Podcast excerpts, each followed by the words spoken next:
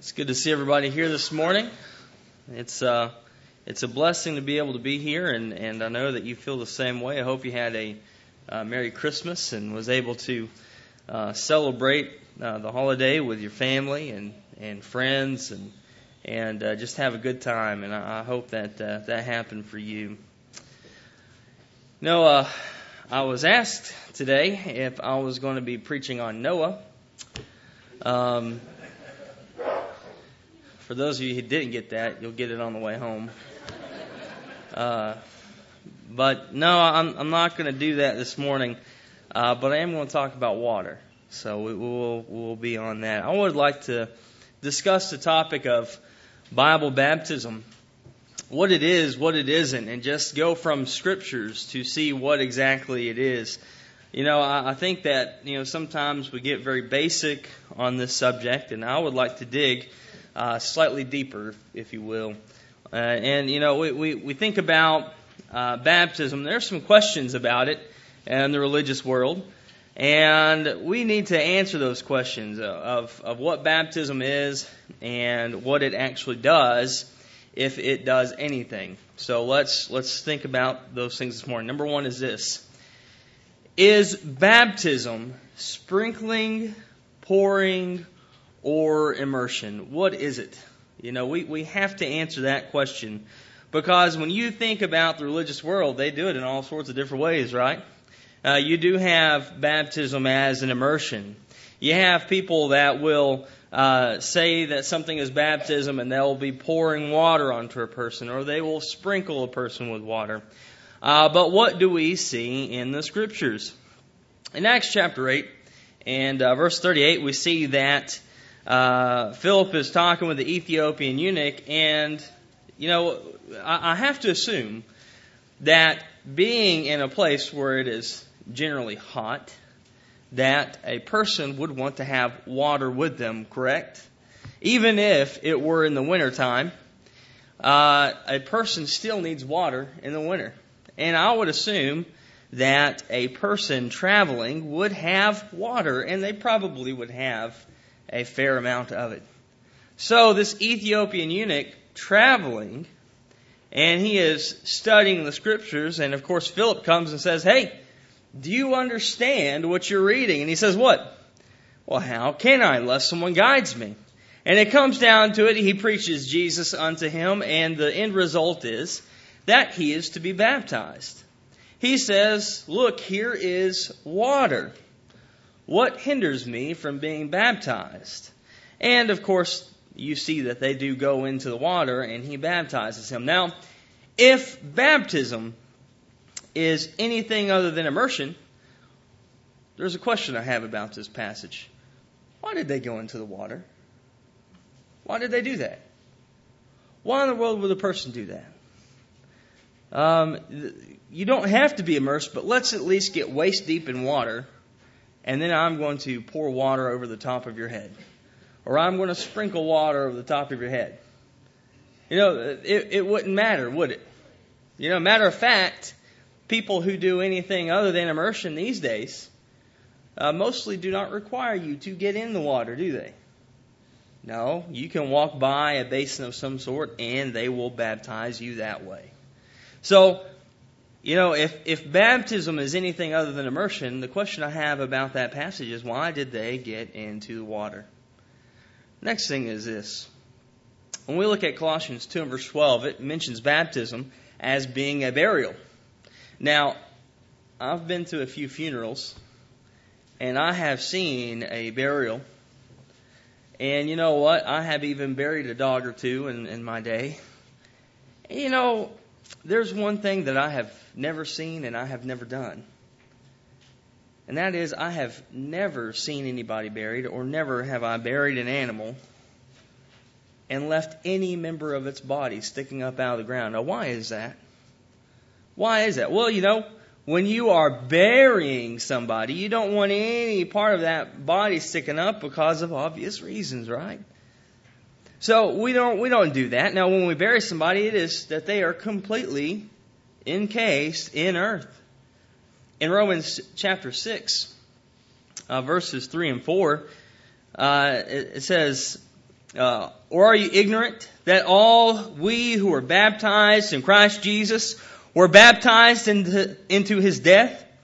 We were buried therefore with him through baptism into death, that like as Christ was raised from the dead through the glory of the Father, so we also might walk in newness of life. For if we have become united with him uh, in the likeness of his death, we shall be also in the likeness of his resurrection. So the likeness of his death, we are buried, buried. You know, we, we don't go out to the to the graveyard to bury somebody and just get a handful of dirt and sprinkle it on them. We don't fill up a cup with a with dirt and just pour it on. No, we completely submerge them into the earth.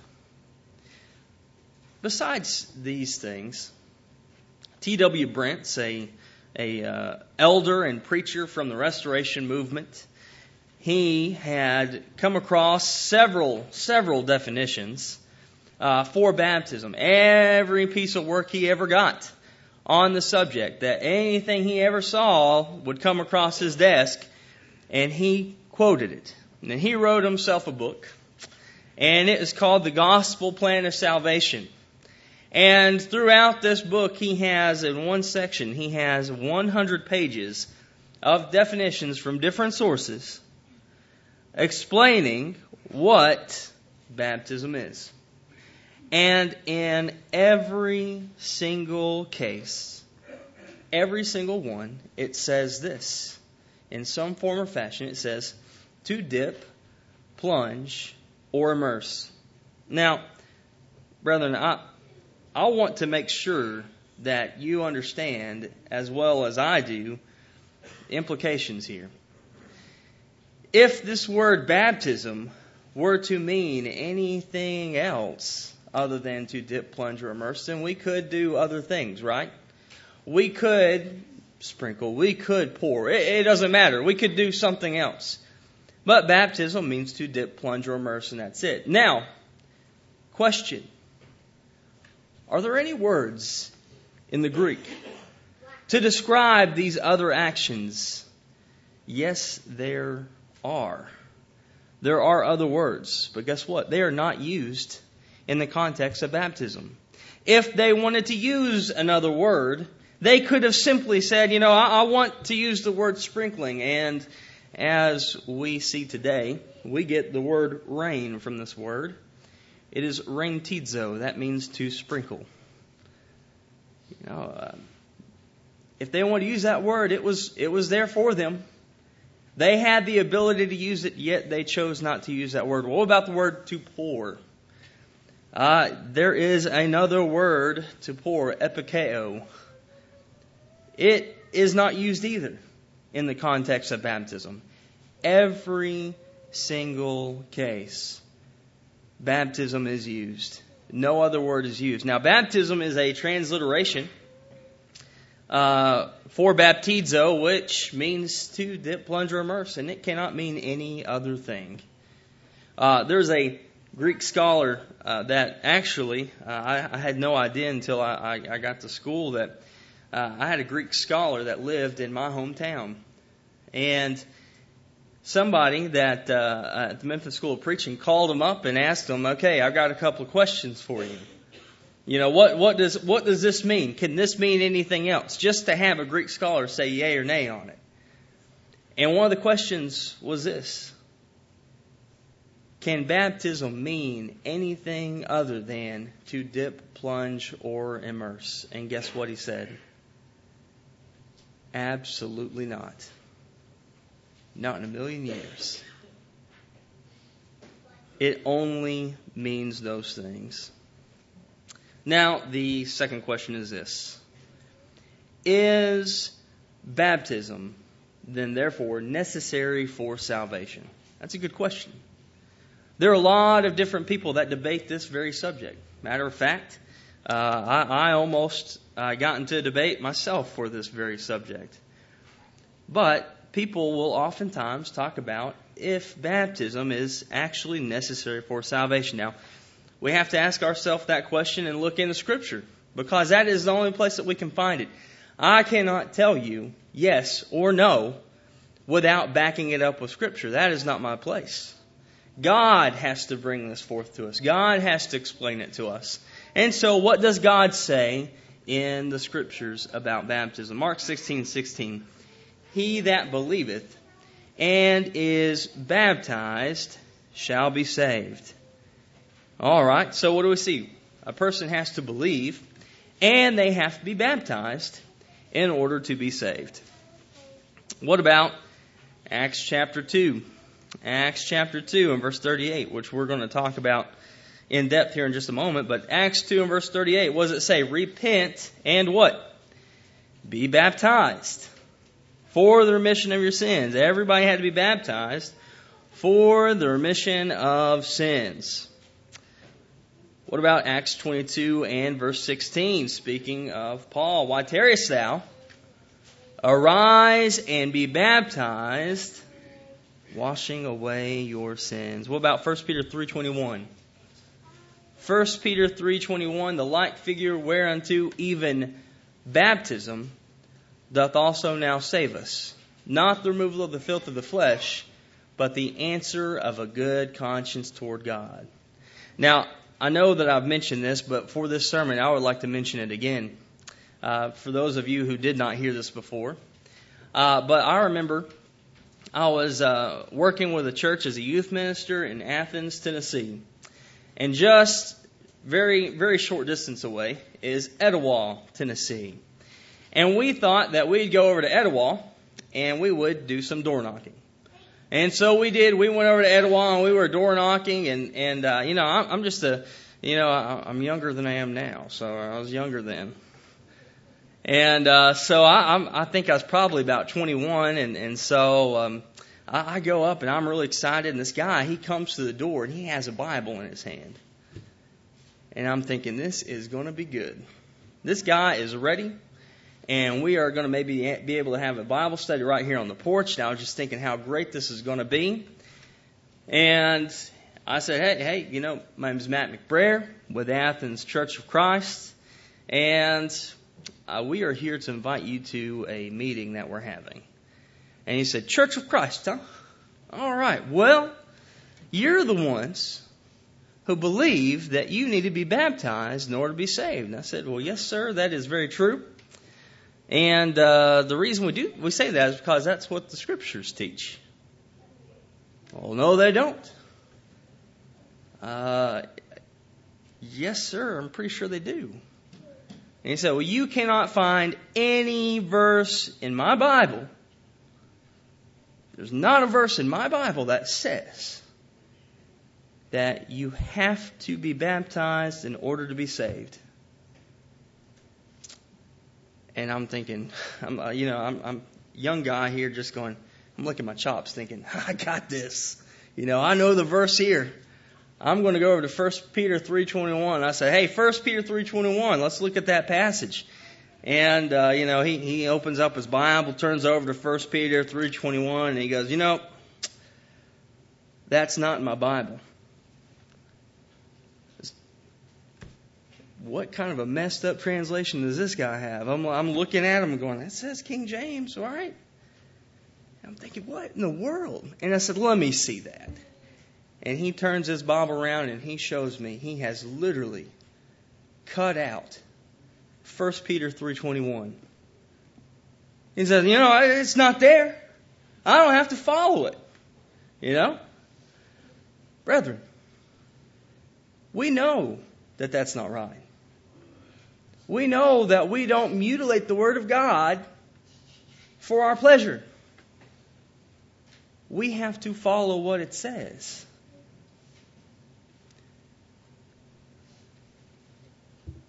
You think about Acts chapter 2 and verse 38. Uh, if you would, look at that with me, Acts chapter 2 and verse 38. You know, uh, this is after the question comes, you know, what, what must we do to be saved? And he says, What?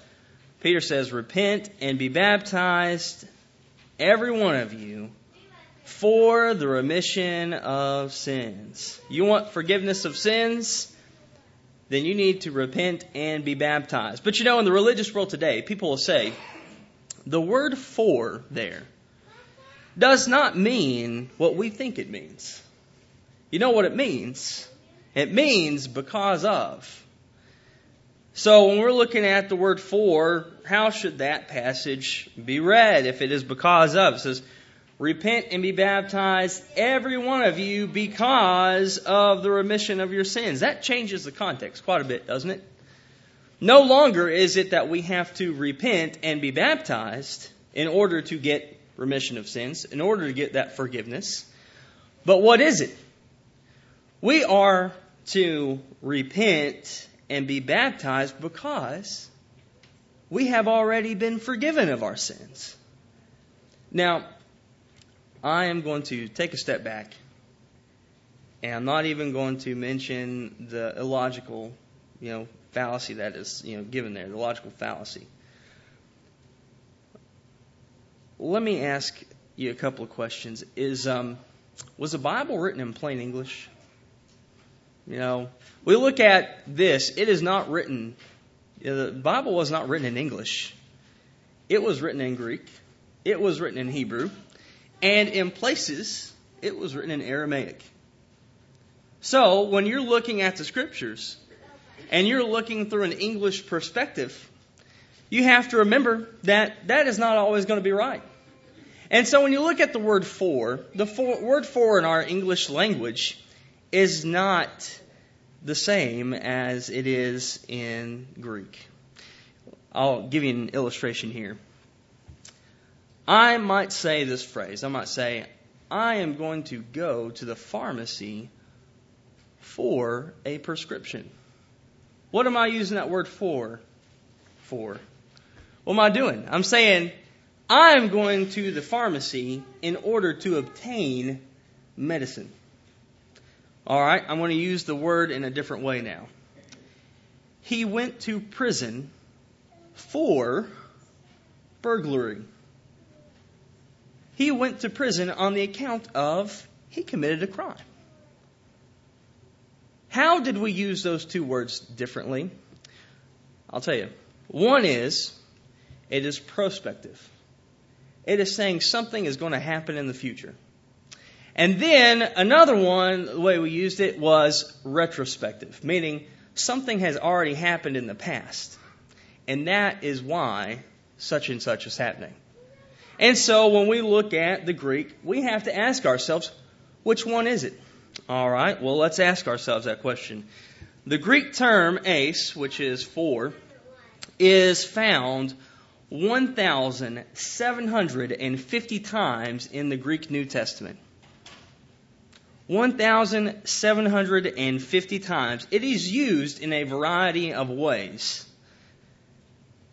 But it always every single time is used prospectively, meaning it is in the future. Never once has it or could it have been used retrospectively. Everything has to be done in the future. So when we look at this passage and we're looking at the word for, we have to realize that it is not something that has been done already in the past. It's not because something has happened. It is something that we're looking forward to. The word eis here, the word for, is used in various ways, but it is used in forms like this in, into, unto, to, and toward, all things looking forward. Now, to illustrate that even further, if you were to go into an airport, and you're in, in Greece because, hey, they have airports too. And you go in there and, and you've, you've got entrance and exit signs. Now, you'll, you'll immediately see that the exit sign looks very familiar to you. They'll have it in Greek. They'll have it in a transliteration there, and they have it in English. Now, do you know what the word for exit is? Know, you do. It's Exodus. So as you are looking up at the sign, you will see Exodus. You know what you see when you are going in somewhere? When you're going into an entrance? It says Ace Adus. Eis, the same word here for four. It is something going into, going into the future. It cannot mean anything else. So when we're looking at the word for, it cannot mean because you have already been forgiven of sins. You are to repent and be baptized in order to obtain remission of sins. It cannot be any other way. When you look at baptism being necessary, uh, it is necessary to follow Christ. Matthew 28, 18 through 20, it mentions this, that, that in order to fulfill the Great Commission, part of that is to baptize people. In Galatians 3 and verse 27, it says, For as many of us as have been baptized into Christ have put on Christ. We have to be baptized in order to put on Christ. Brethren, when it comes down to it, is baptism necessary for salvation? Absolutely. Absolutely. And not only that, but we see at the end of Acts chapter 2 that it is the only way to get into the church. You want to be a part of the body of Christ? You want to be a part of His church? Then you must be baptized into it. Now, we got some other questions here that we need to answer, and and that's this: what about what about infant baptism? Now you hear about that every now and then. Infant baptism. Now, uh, you know, I, I remember thinking about this originally and going, uh, what, what in the world? You know, what infant baptism? I'm, I, I literally thought that people were taking infants and just submerging them underwater, and I thought, how cruel is that? You know, that's just terrible. Uh, but they're using these same thoughts as we've already answered before, as sprinkling and and pouring. But but just continuing on the thought, what about infant baptism? Well, there's a number of reasons why children, specifically infants, uh, should not be baptized. One is this a person who is baptized should have faith before they are baptized. In Acts chapter 8, verses 35 to 38, that is illustrated. And also, in Mark 16 16 because it says, He that believes. You have to have faith in order to be baptized.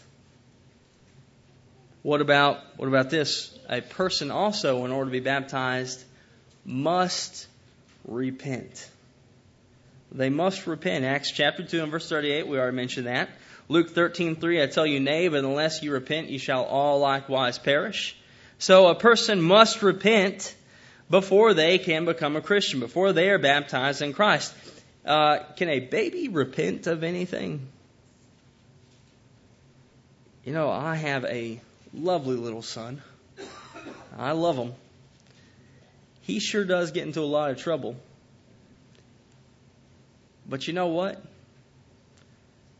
That poor little boy doesn't even know half the time what he's doing.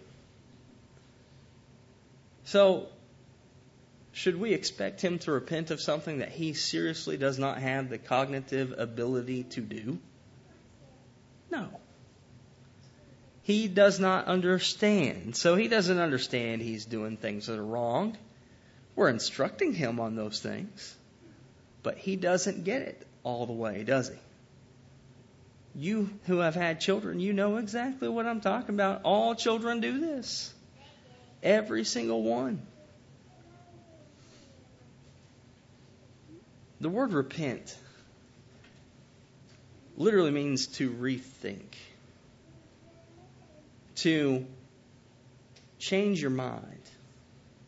And it's a change of mind that results in a change of action. And you know all children do, you know, in their their early adolescent years. You know all they do? Is they have this very, you know, selfish thought process really. And all it is is how can I entertain myself? How can I make myself happy? That is what they think of a majority of the time. I am hungry. I need food. I am bored. I must find a toy. That is all they think about. Do they have the ability to repent? No, absolutely not. You know, there's another sad thought in this world, in the religious world, and it's this. Some people believe that children are literally born in sin, that they are born with sin. Now, there are various ways people look at it, uh, but the simple thought is this parents are not sinless creatures. And then they therefore pass their sin on to their children. Is that scriptural?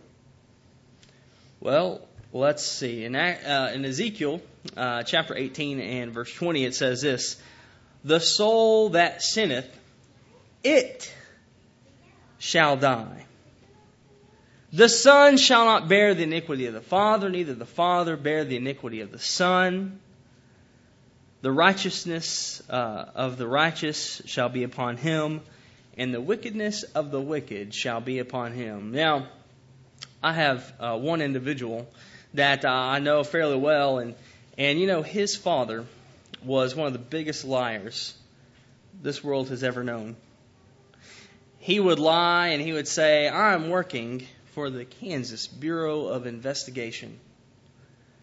And he would spend weeks away from home, in which they came to find out later that he was actually living with another family. He had two lives. And he was doing all sorts of horrible things.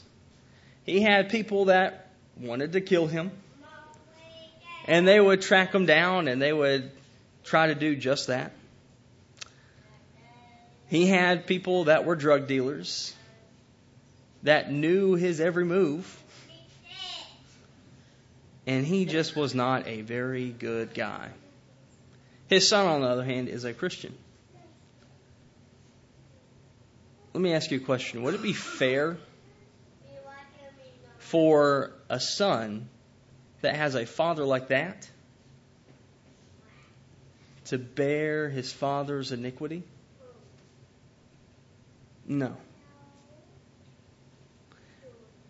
The soul that sinneth, it shall die. The righteousness of the righteous is going to be upon him, and the wickedness of the wicked shall be upon him. Whatever we do in life, whatever we do, we have to pay for it. Not our children, not anybody else, but we do. Another question that people have is, you know, what about what about this? What about the thief on the cross? You know, I want to be saved like the thief on the cross. Well, first of all, no, you don't. Because in order to be saved like the thief on the cross, you are going to have to be on the cross right next to Jesus. You, you don't want that. But you know what? Another part of this is we do not have that option. We do not have the option uh, to be saved in this way. And what they're saying is this, you know, what did Jesus say? You know, hey, Today you will be with me in paradise. You know, isn't that great? Isn't that a wonderful thought? That's a wonderful thought. But we do not have that option today. Jesus was able to save him in this way. We don't have the authority, nor do we have the example of such for ourselves. The real issue is that the thief did not even die within the new covenant. And people have argued this time and time again. They'll say, well, yeah, he died in the new covenant. It's in the New Testament. Now, see, there's this verse in Hebrews chapter 9 verses 15 through 17, and it talks about the New Testament. And it talks about when it is to be in effect. And it is after the testator dies. Because while he lives, that testament is not a force. But when he dies, that testament is a force. And someone will say, well, you know, that's. But Jesus said, you know what? Jesus had not died yet. He had not died yet. Because in, in John 19, verse 31 through 33, after this has already been said, they come over and they break the legs of these two men. But Jesus had only just perished. In Luke 23 and verse 43, it says, And he said unto him, Verily I say unto thee, today. He said it before he died, not after he died. It was before. What about Cornelius, though? What about Cornelius? I mean, you know, you look at Cornelius, and Cornelius was told what he must do to be saved, but it doesn't say that he was baptized, does it?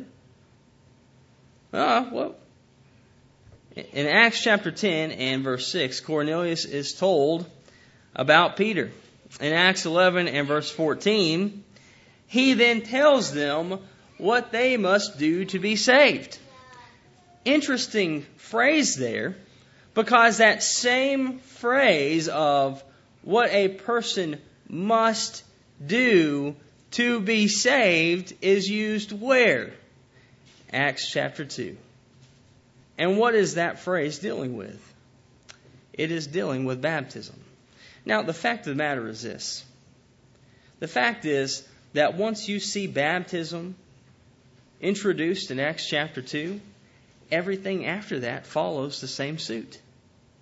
Everything. What, what about this phrase, though? Another question.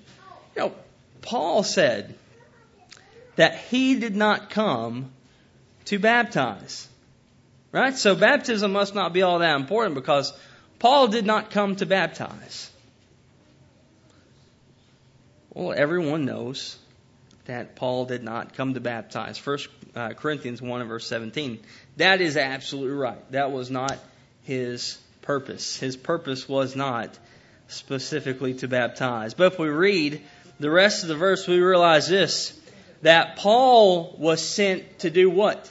He was sent to teach the gospel. He was sent to preach it. And a part of that is what? Is baptism. He wasn't there, and what he was saying is, I'm not come here specifically to baptize people. Now, I'm, I'm here to teach. I'm here to help you to understand what you must do. And now, in the end of that, that is what? That is to be baptized. But he wasn't there for that specific purpose. He was there to teach. Baptism means to dip, plunge, or immerse. Baptism is necessary for salvation. You know what? We have noted many of the things that people say within the religious world about this subject.